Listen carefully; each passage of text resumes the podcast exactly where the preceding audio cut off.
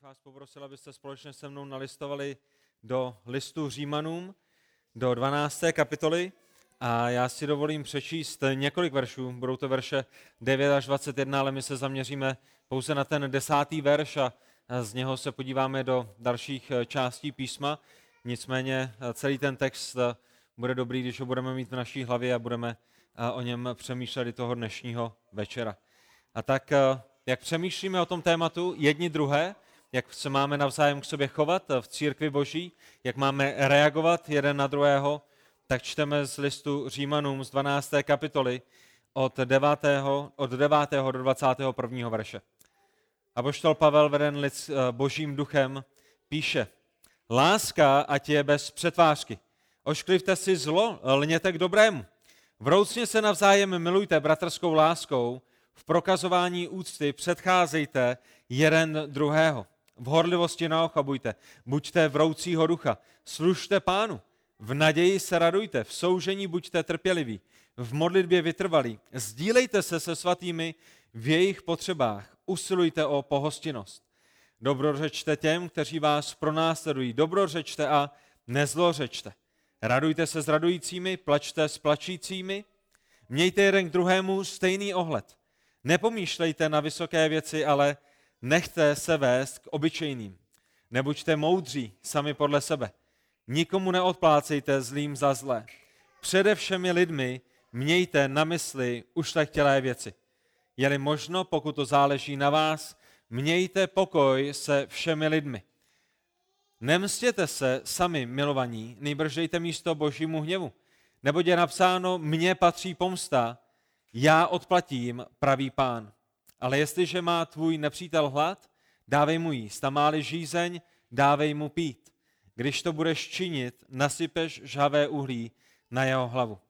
Nenech se přemáhat zlem, ale přemáhej zlodobrem.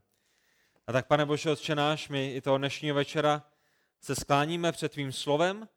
Bože, prosíme tě o to, aby ty si v nás způsobil svým duchem svatým a vyznávám, že se mám mnoho co učit tom, abych dorůstal do podoby Pána Ježíše Krista. Děkujeme za ten text, který je před námi, který nás učí o tom, jak se máme milovat navzájem jeden druhého v církvi Pána Ježíše Krista. A tak tě prosím o to, aby to nebyly pouze informace, ale aby si je použil k tomu, že transformuješ, proměníš naše srdce. Aby tvá církev mohla růst, abychom byli proměňováni do tvé podoby, abychom ti mohli naším životem přinést veškerou chválu, která tobě náleží. Za to tě prosíme ve jménu Pána Ježíše Krista, který nás vykoupil z našich hříchů. Amen. To znamená, eh, vy víte, a my to tady zmiňujeme v kuřimi častokrát, že na celém světě není nic tak vzácného, není nic tak drahého, tak jedinečného jako církev Pána Ježíše Krista, že? Kdybychom se vás zeptali, eh, co je na tomhle světě nejdražší, co je na tomhle světě nejvzácnější, nejrůznější lidé by přišli s nejrůznějšími odpověďmi, ale my jako křesťané víme, že tím nejvzácnějším je církev Pána Ježíše Krista. Církev, která se skládá ze znovu zrozených hříšníků, církev, která je vykoupená ze jejich hříchů svatou krví Pána Ježíše Krista. Pán Ježíš se stal zástupnou obětí za všechny ty, které on přišel vykoupit, ty, které přišel převést ze smrti do života, ty, kteří již nejsou otroky hříchu, ale nyní jsou královským kněžstvem, nyní jsou národem svatým, nyní jsou dětmi a služebníky Boha nejvyššího. Není žádný klub, není žádný tým, není žádná organizace, není žádný spolek, není žádné združení, není žádná firma, která by byla tak převzácná v božích očích, jako je církev, jako je tělo Kristovo. Když se podíváte na cené papíry, pokud sledujete nejrůznější burzy světové, tak víte, že akcie Tesly stoupají a propadají se, akcie Google stoupají, stoupají a propadají se, akcie Facebooku stoupají a propadají se, pokud máte investováno do Bitcoinu, tak ty ceny stoupají a propadají se, ale církev Kristova, tím, že je vykoupená předrahou krví Pána Ježíše Krista, je zaručeně tím nejcennějším, co na téhle zemi je. Proč? Protože je to pouze boží církev, kterou Pán Ježíš Kristus vykoupil, kterou zachránil, kterou přišel spasit a zachránit. A tak, eh, když my přemýšlíme o církvi, když my přemýšlíme o tom, že jsme lid boží, že jsme královské kněžstvo, že jsme bratři a sestry, že když přijete do sboru, obzvláště v Kladně, kdybyste přišli do Kladna, tak bratr Markus vám bude vždycky říkat, ahoj bratře, jak se máš bratře, jak se máš sestro, že je to, je to v pořádku, to je to, jak se jako křesťané nazýváme. Není to ahoj pane Josefe, není to ahoj pane Michale, není to ahoj ženo, Jano, nebo, nebo jakkoliv by to bylo jinak, ale, ale je to bratře, je to sestro. I když jsme z různých fyzických rodin, tak jsme v jedné duchovní rodině a to je rodina Pána Ježíše Krista, rodina Boží. Pán Ježíš je naším starším bratrem, Bůh Otec je naším otcem. A jako křesťané jsme tedy součástí Kristovy církve, jsme součástí jeho lidu, jsme součástí Kristovy nevěsty a těšíme se na den, kdy se setkáme s naším zachráncem, že? Doufám, že to je to, co nám dává radost, to je to, k čemu směřuje naše mysl, to je to, o čem přemýšlíme. Já někdy, když se podívám na všechny eh, nemoce a vyrážky a, a, a různé věci, se kterými zápasí moje tělo, tak mnohokrát mě často napadá, už se těším, až se Pán Ježíš Kristus vrátí. Z takových těch sobeckých důvodů, už nebudu potřebovat tyhle ty věci a tamhle ty věci. A když, když něco vyrobím na zahradě a ono se to za dva dny rozpadne a vy jste frustrovaní, tak znova ze sobeckých důvodů si říkáte, těším se, až se Pán Ježíš vrátí, protože už se mi nic nebude rozpadat, už mi nic nebude hnít, už, už tyhle ty věci nebudou tímhle tím způsobem fungovat, ale my jsme součástí Kristovy nevěsty, těšíme se na den, kdy se setkáme s naším zachráncem, zajisté nejenom kvůli tomu, že budeme mít lepší bydlení, než co máme momentálně, ale že toho drahého spasitele, drahého vykupitele, Pána Ježíše Krista, jehož ruce byly proboreny pro nás, jehož krev byla vylita za nás pro odpuštění našich hříchů, uvidíme tváří v tvář. A ta otázka, která před námi toho dnešního večera leží, tak jak se podíváme na téma jak se máme chovat jedni k druhým, jak, jak, jak máme jednat jedni s druhými, tak ta otázka, která je s tím spojená, je, jak máme žít na této, na této zemi do dne, než se Pán Ježíš Kristus vrátí. Eh, stačí nám jako křesťanům to, že v neděli nebo ve čtvrtek jdeme do schromáždění? Je, je, je to pouze o tom, že jsme někde zapsáni jako členové zboru v Kuřemi nebo, nebo někde jinde, pokud eh, jste v jiném zboru. Eh, a to je, to je všechno, o čem to je. Uvidíme se v neděli, poslechneme si kázání a, a zase jdeme od válu, zase se týden nevidíme. Nebo, nebo ty naše vztahy mají být nějakým způsobem poznamenány. A vy, jestli jste četli ten text bedlivě, tak jste viděli, že apoštol Pavel říká, vroucně se navzájem milujte bratrskou láskou. V prokazování úcty předcházejte jeden druhého. Vidíme, jak Pavel, veden duchem svatým, mluví z církvy a mluví, bratři a sestry, tohle, jak se k sobě máte chovat. Na základě toho, že vás Pán Ježíš Kristus vykoupil. V 16. verši mějte jeden k druhému stejný ohled. A my bychom v písmu v Novém zákoně viděli nejrůznější místa, která o tom mluví nejrůznějším způsobem. Co to znamená pro nás vzájemný křesťanský život? Co to znamená pro vás? Když vám někdo řekne, že, že bychom měli mít vzájemný křesťanský život, že, že, že bychom měli mít nějaké vztahy, jak, jak byste ty vztahy popsali, jak byste je popsali biblicky, co pro vás znamená, že jste křesťanem a co pro vás znamená, že jste součástí určitého specifického místního společenství.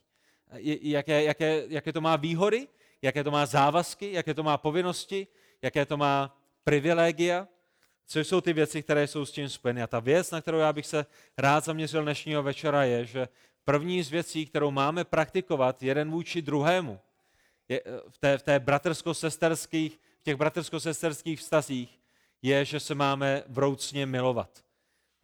Ne, ne v nějakém sexuálním slova smyslu, ale, ale v tom duchovním smyslu. Máme se bratrsko-sestersky duchovně milovat Pánu Ježíši Kristu. Vroucně se navzájem milujte bratrskou láskou, v prokazování úcty předcházejte jeden druhého. Ale to, co Pavel říká ve verši 9, než se dostaneme do verše 10, je, že ta láska, o které on zde mluví, má být láska, která je bez přetvářky. Už jste někdy někoho milovali s přetvářkou, už jste někdy někoho milovali navenek, ale ve skutečnosti jste ho nemilovali ve svém srdci? Bylo to z povinnosti? Rodiče vám řekli, máš milovat svoji ségru? Rodiče vám řekli, musíš milovat svého bratra? Usměj se na něj, obejmi ho, řekni mu, že ho máš rád a tak vy jste nasadili tu masku, ale vevnitř ve svém srdci jste ho nemilovali, ale Boží slovo, Bůh sám nám skrze apoštola Pavla říká, že když nyní jsme voláni k bratrsko-sesterské lásce, že ta láska má být bez přetvářky. Proč? Protože Pán Bůh se dívá na naše srdce, Pán Bůh se dívá na naše motivy, Pán Bůh se dívá, jak jsme na tom vevnitř. vy víte, co mi říkal můj táta, když jsem byl malý, že? Já už jsem vám to říkal několikrát. Můj táta mi vždycky říkal, já do tebe vidím jak do prázdné flašky, nesnaž se přede mnou něco skrývat. Já jsem se vždycky třepal někde v rohu, můj táta ví úplně všechno. A Bůh, náš nebeský otec, do nás vidí lépe, než můj otec viděl do prázdné flašky. Pán Bůh zná motivy našeho srdce a vybízí nás tomu, když nás nyní bude volat tomu, abychom se milovali navzájem, že ta láska má být bez přetvářky. Nemá to být hraná láska, nemá to být láska ze slušnosti. Už jste někdy někoho milovali ze slušnosti? Jedeme za babičkou, jedeme za tchýní. Bylo by dobré, kdybyste ji měli rádi. Bylo by dobré, kdybyste se na ní usmáli. Ahoj, babi, tak jsme tady. Dobrý den, paní tchýně. Manželka mě zase řekla, že by bylo fajn, abych ze slušnosti vás měl hrát, ale bo, boží slovo nám říká, že to nemá být hrané, že to má být opravdové, skutečné, ne pokrytectví.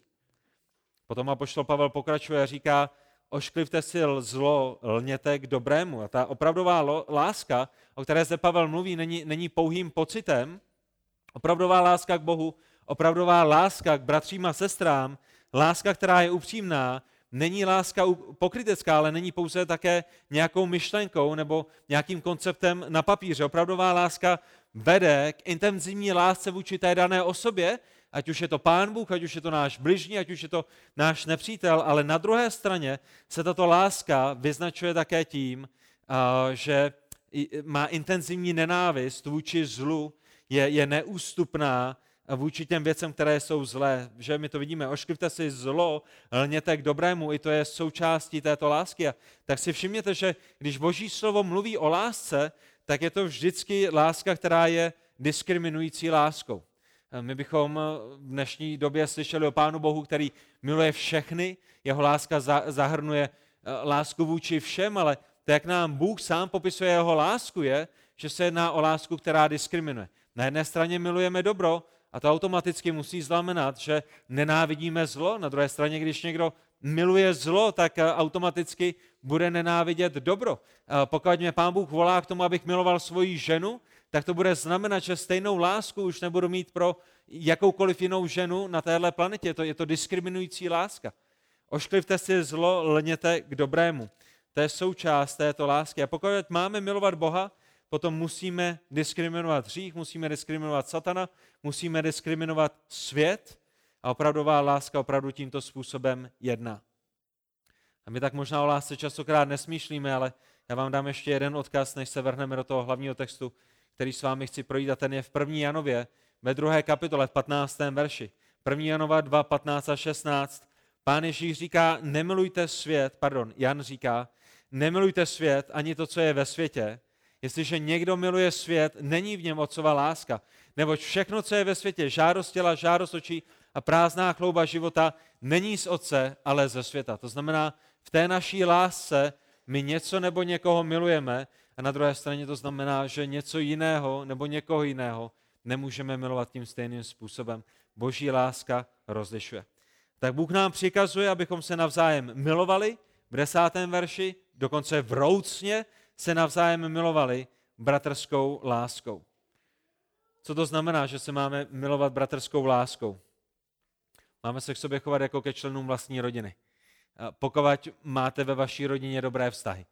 Někdo možná v rodině dobré vztahy nemá a, a, a možná by si řekl, hele, určitě nechcete milovat tak, jako jsme milovali my v naší rodině, ale to, co apoštol Pavel má na mysli, je ta, ta duchovní rodina, kde by všechno mělo fungovat v pořádku, kde by neměla být žádná záž. To je, jak by to mělo vypadat mezi křesťany.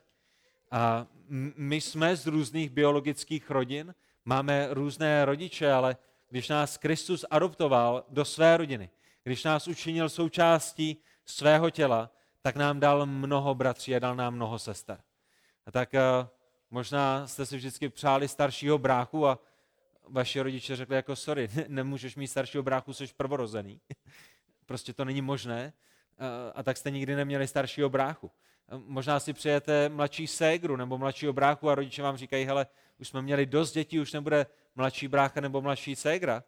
A možná, možná se na vás váš starší brácha nebo starší ségra vykašlali nemají vás rádi, nechtějí s vámi mít nic společného, nyní, když jste křesťany, ale Pán Bůh vás dává do nové rodiny, do té duchovní rodiny, kde máme mnoho starších bratrů, kde máme mnoho mladších sester a kde máme jedinečné, jedinečné vztahy, nebo aspoň bychom měli mít jedinečné vztahy. Ta láska vzájemná, kde se máme vroucně navzájem milovat bratrskou láskou, se vyznačuje vřelostí, vyznačuje se upřímností, vyznačuje se otevřeností, něžností, respektem, soucitem a trpělivostí, jak za malou chvíli uvidíme. A ten, kdo nás spojuje, ten, v komu jsme takto spojeni, je samozřejmě Kristus. A Kristus sám nám ukazuje ten jedinečný příklad té jeho lásky, že Pán Ježíš Kristus je láska, protože on je plně Bohem, ale on nám také ukazuje příklad lásky toho, jak se máme navzájem milovat. A tak když přemýšlíme o tom, jak to bude vypadat, protože my nechceme dnešního večera odejít jenom s tím, o, máme se navzájem milovat, máme se navzájem milovat a, a potom celý týden přemýšlet o tom, no jo, ale jak to bude vypadat? Jak to bude vypadat, když eh, pozvete Vojtu a Zuzku k sobě domů? Jak to bude vypadat, když, když půjdete s Honzou a s Kristýnou někam na procházku? Jak to bude vypadat, když se v neděli sejdeme na jednom místě nebo když s Tomášem pojedeme někam autem? Jak se bude vyznačovat tato láska? A vy samozřejmě víte, kam směřujeme. My směřujeme do prvního listu Korinským do 13. kapitoly, kde je nám charakterizována ta láska. Tak když nás v listu Římanům ve 12. kapitole Boží slovo vyzývá k tomu, abychom vroucně milovali se navzájem, tak si myslím, že je dobré místo, kde můžeme začít v prvním listu Korinským ve 13. kapitole od 4. do 6. verše, abychom si dnešního večera připomněli, jak je ta láska charakterizovaná. A ne, nemyslete na svoje manželky v tenhle ten moment, a nemyslete na svoje budoucí manželky nebo na své budoucí manžele, ale, ale zkusme přemýšlet v, té prvním, v tom prvním listu korinským ve 13. kapitole na to, jak tuto lásku mít jeden vůči druhému bez společenství křesťanů. Vůči mému bratrovi v Kristu, vůči mé sestře v Kristu, vůči tomu duchovnímu společenství.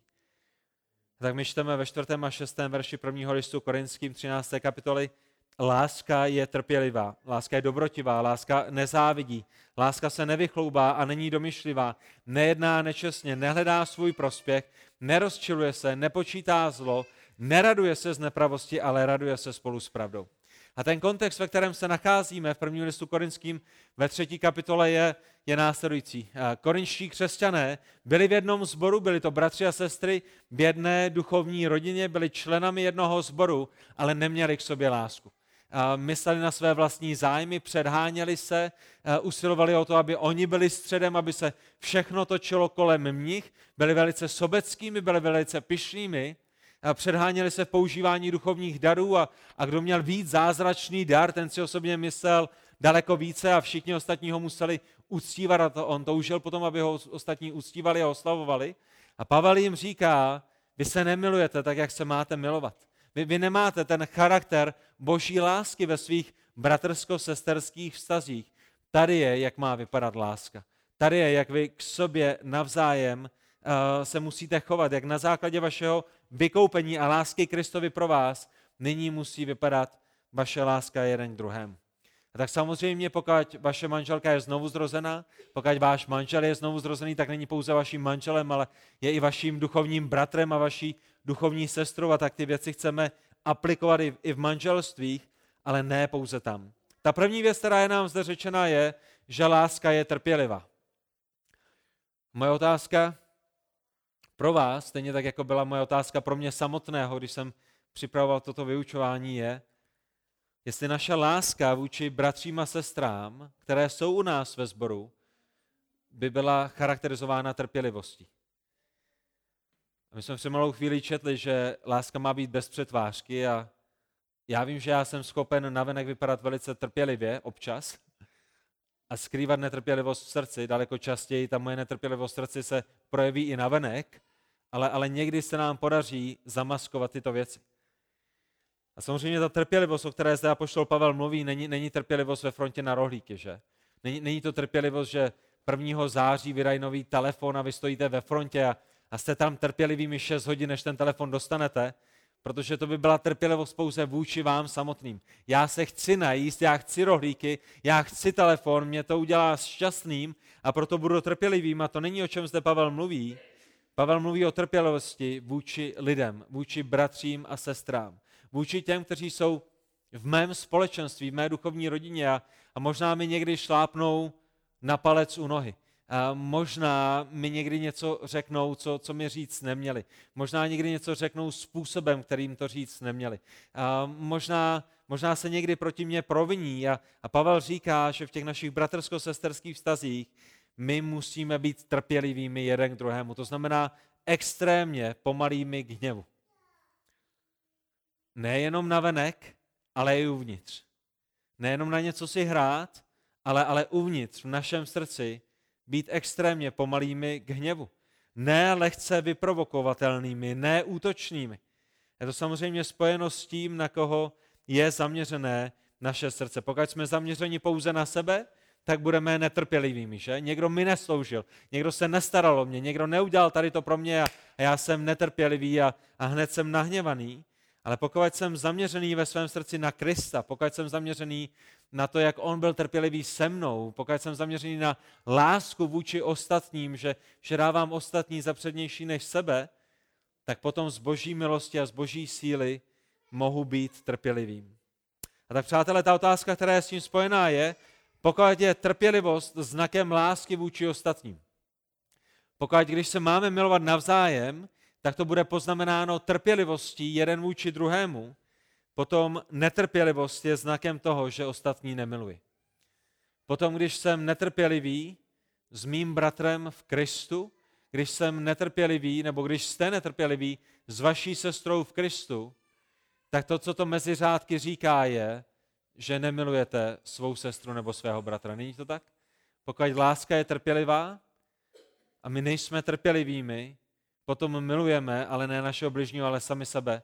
A proto jsme netrpěliví vůči ostatním, protože si myslíme, že ostatní jsou zde pro nás, namísto toho, abychom měli biblické smýšlení, že my zde jsme zde pro ostatní. A tak ta první věc je, že jsme trpělivými. Je naše láska vůči bratřím a sestrám trpělivá. Pavel pokračuje v prvním listu korinským a říká, že láska je také dobrotivá, to znamená dává ostatním něco prospěšného, něco dobrého. A samozřejmě my víme, že boží láska je dobrotivá, že?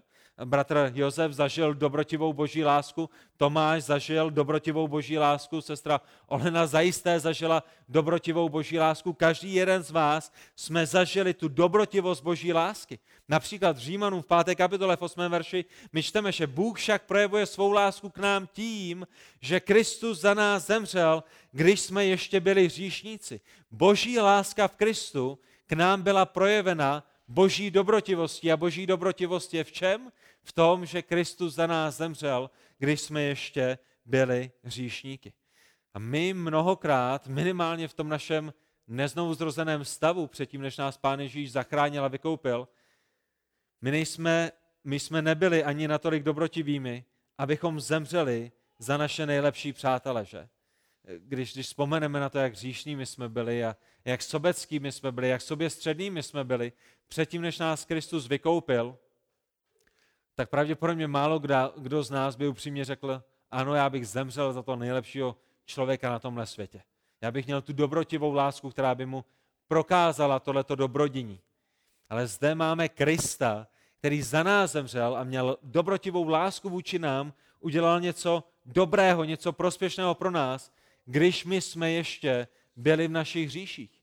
A tak jak se projevuje naše láska vůči bratřím a sestrám v našem společenství? Jenom když oni k nám jednají dobře, jenom když oni jsou vůči nám bezhříšnými, potom my budeme mít dobrotivou lásku vůči ním, anebo budeme odrážet Krista, který k nám byl dobrotivý, ještě když jsme byli v našich hříších. Ta Kristova láska je neskutečná, ta jeho dobrotivá láska. V první listu Korinským v první kapitole 5. a 7. verši čteme, že v Kristu jsme byli ve všem obohaceni.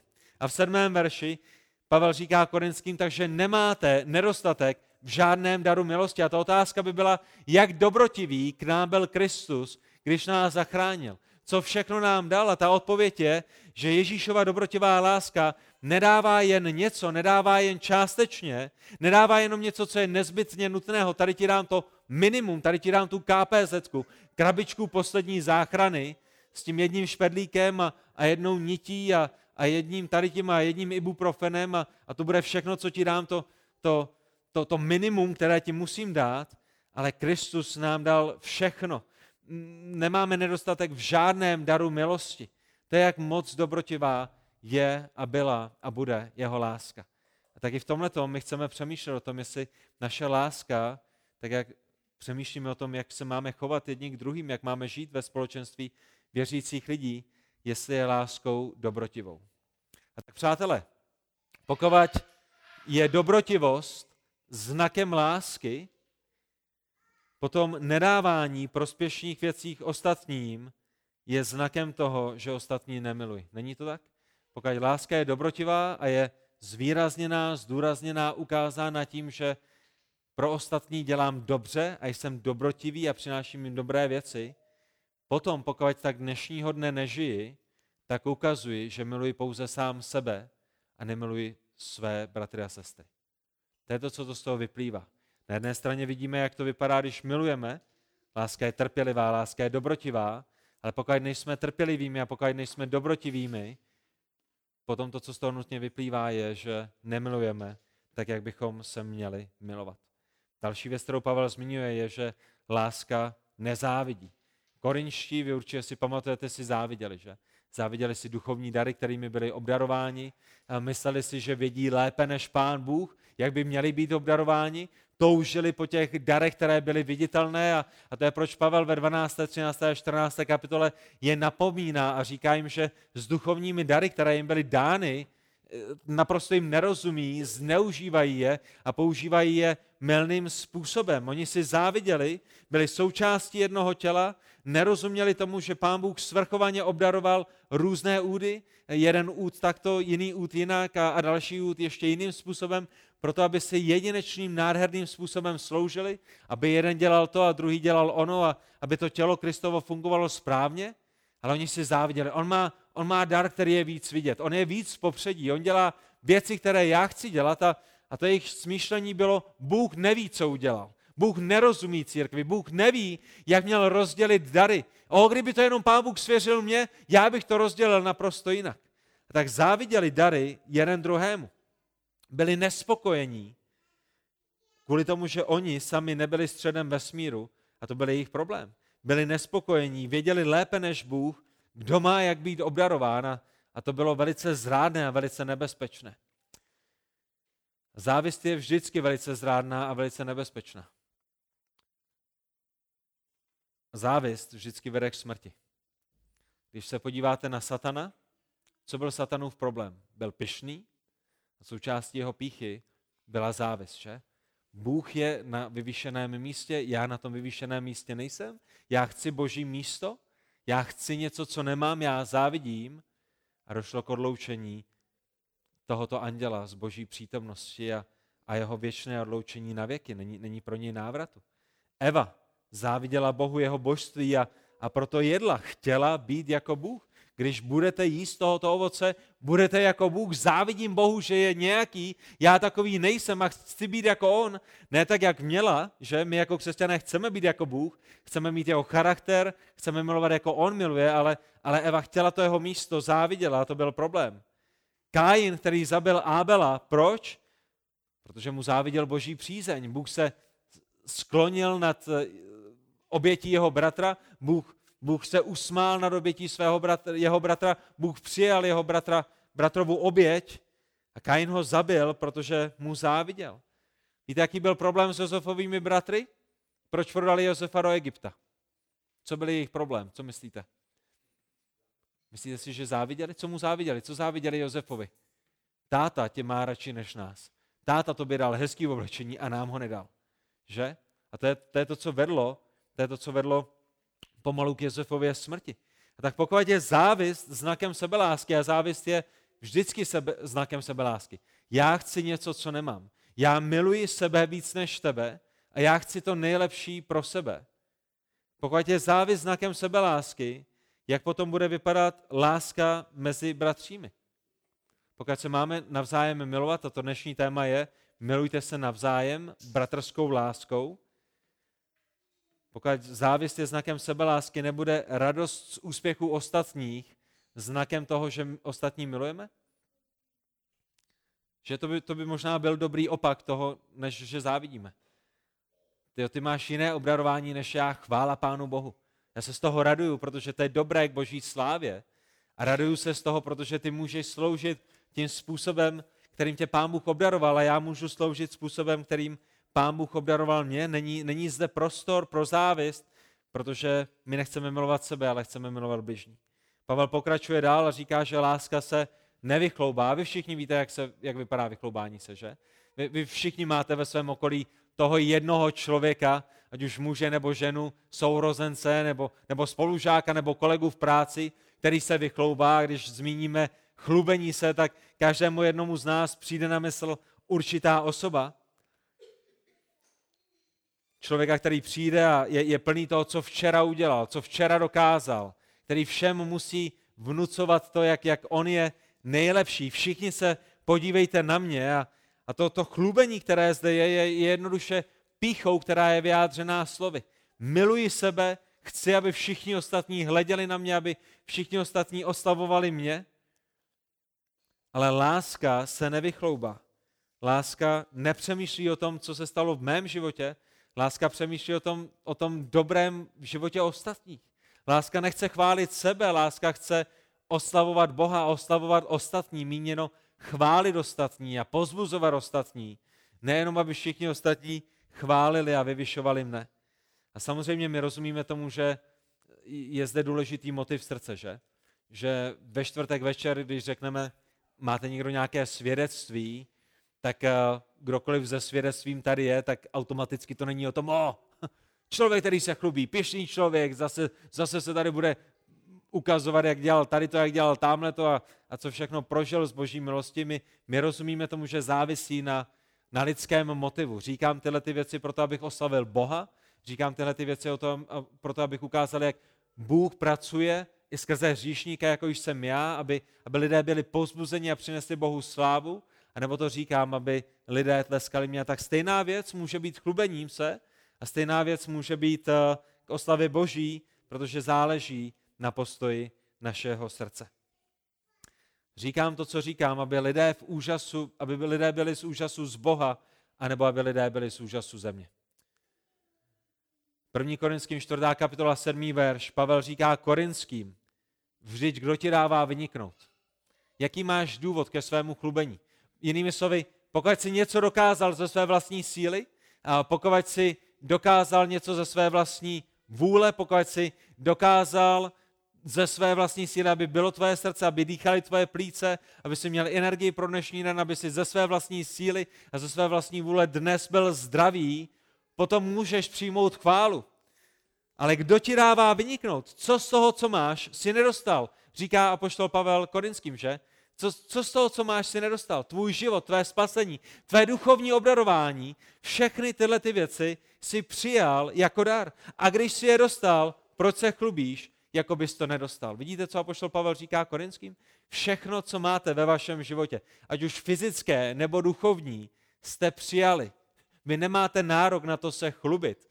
Láska se nevychloubá, protože láska si uvědomuje, že všechno, co mám, je pouze z boží milosti a z boží dobroty. A cokoliv pán Bůh dělá v mém životě, je pouze k jeho slávě.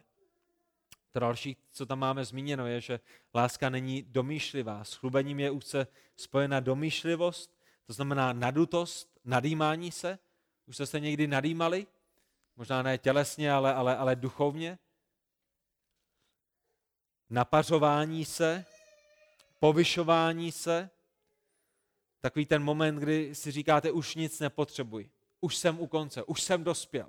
Už, už, už jsem na konci svého duchovního putování. Všichni ostatní ještě následují Krista, všichni ostatní ještě potřebují růst k Kristu, všichni ostatní ještě potřebují chodit v neděli do skromáždění, všichni ostatní ještě potřebují, aby, aby jim bylo slouženo, ale já už tyhle ty věci nepotřebuji. Já už nepotřebuji společenství, já už nepotřebuji vyučování, já už nepotřebuji čas písmu, já už nepotřebuji tady to a tamhle to. A Pavel říká, že láska není domýšlivá. Láska neříká ostatním, já už vás nepotřebuji. Láska neříká ostatním, vy už nepotřebujete mne. 1. Korinským 4. kapitola 18. verš Pavel napomíná Korinské a říká jim, někteří z vás jste se stali domýšlivými, jako bych k vám už neměl přijít. Ta domýšlivost byla, my už tě nepotřebujeme, Pavle, my už to zvládneme bez tebe, my už jsme my už jsme dospěli. Další věc, která je zde zmíněna, tak jak přemýšlíme o tom, jak se milovat navzájem, láska nejedná nečestně. Co to znamená? Nejedná nevhodně, nejedná nepatřičně, nejedná nesluš, neslušícím se způsobem. Jak jste na tom, bratři a sestry? Když přijde na to, jak milujete jeden druhého, jak se milujeme navzájem. Jsou nějaké věci v našem srdci, kdy, kdy jednáme nečestně vůči našim bratřím a sestrám, kdy, kdy jednáme nevhodně, nepatřičně, nesluší, neslušícím se způsobem? Samozřejmě otázkou by bylo, co je nevhodné, co je nepatřičné.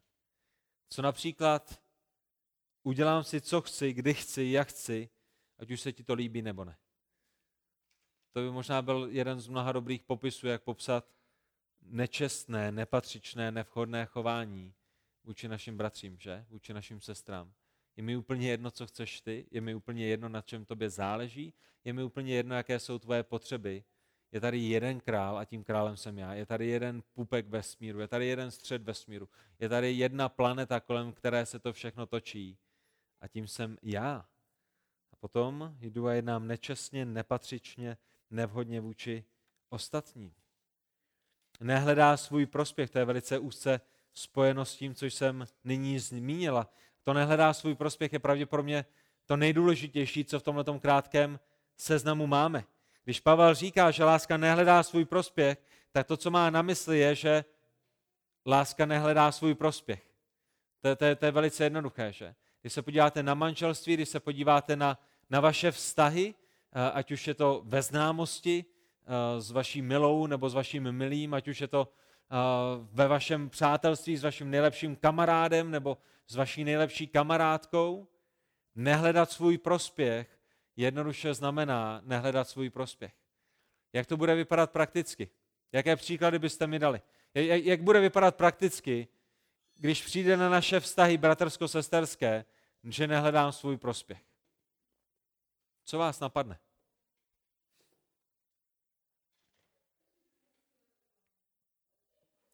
V 8 večer vám někdo zavolá že je někde zasekaný, že, že se mu rozbilo, já nevím, auto, nebo, nebo že mu ujel poslední vlak, nebo, nebo že, že nějaká, nějaká věc.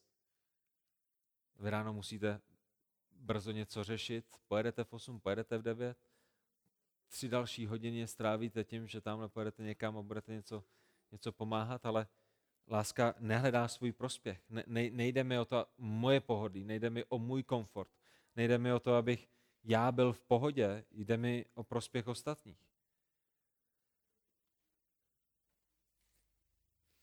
A problém korinských, ten kontext, do kterého apoštol Pavel píše, je, že byli plní sami sebe. Byli plní svého prospěchu, svých zájmů, svého vyvýšení, svých potřeb a svého oslavení.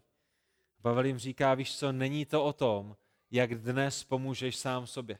Není to o tom, jak, jak dnes naplníš sám sebe. Není to o tom, že, že ty dneska budeš takový a makový, ale ta otázka je, jak dnes mohu pomoct ostatním, jak dnes mohu sloužit ostatním, jak dnes mohu naplnit potřeby ostatních. Jsem unavený po práci, měl jsem jiné plány na dnešní večer, ale někdo z mých bratří a sester má potřebu. Ano, není to můj nejlepší kamarád, ano, není to člověk ze sboru, se kterým mám ty nejlepší vztahy, ale, ale je zde nějaká potřeba a já ji potřebuju naplnit. A tak my, my, my následujeme i v tomhle příklad Pána Ježíše v Markovi v 10. kapitole 45. verši. Vždyť ani syn člověka nepřišel, aby si nechal posloužit, ale aby posloužil a dal svůj život jako výkupné za mnohé. Ta naše láska, kterou máme jeden k druhým, má být charakterizována tím, že my dáváme sebe na druhou kolej, tím, že my dáváme sebe a naše potřeby až na druhé místo před potřeby ostatních. A to je věc, kterou můžeme cvičit s našimi dětmi, to je věc, kterou cvičíme každý den vůči našim manželkám a, a vůči našim manželům a to je věc, kterou, kterou cvičíme a ve které dorůstáme pomalu každý den v našem společenství. A Pán Ježíš nepřišel, aby si nechal posloužit, ale aby posloužil ostatním. A ta otázka pro vás, pokud láska se značí tím, že sloužíme ostatním, že hledáme prospěch ostatních, je, jakým způsobem já můžu naplnit tuto potřebu, kterou ostatní mají. V příštích sedmi dnech, v příštích dvou týdnech, v příštím měsíci, jak, jak, jak konkrétně, záměrně, cílevědomě můžu hledat to, že nebudu hledat svůj prospěch, ale, ale budu hledat, co potřebují ostatní a jak, jak ostatním posloužím. Takže je strašně jednoduché projít celý týden a celý měsíc s tím, že neštěkne ani pes, není to tak? Uvidíme se v neděli. A celý týden nepřemýšlím o tom, co se děje ve sboru, co se děje s bratřími a sestrami, nepřemýšlím o tom, jaké jsou jejich potřeby a pokud nepřemýšlím o tom, jaké jsou jejich potřeby, potom nehledám jejich prospěch, nehledám to, jak mohou růst a jak je mohou pozbudit.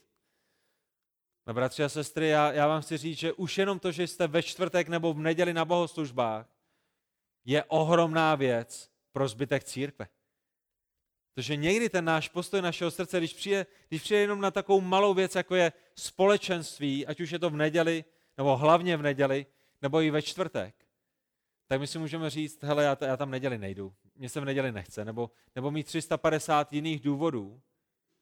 A možná motivem srdce bude, že hledám svůj vlastní prospěch. Chci si odpočinout. Mám dneska nějakou práci, kterou bych potřeboval dodělat. Mám, mám, mám, mám školu, kterou potřebuju dohnat, nebo, nebo cokoliv jiného.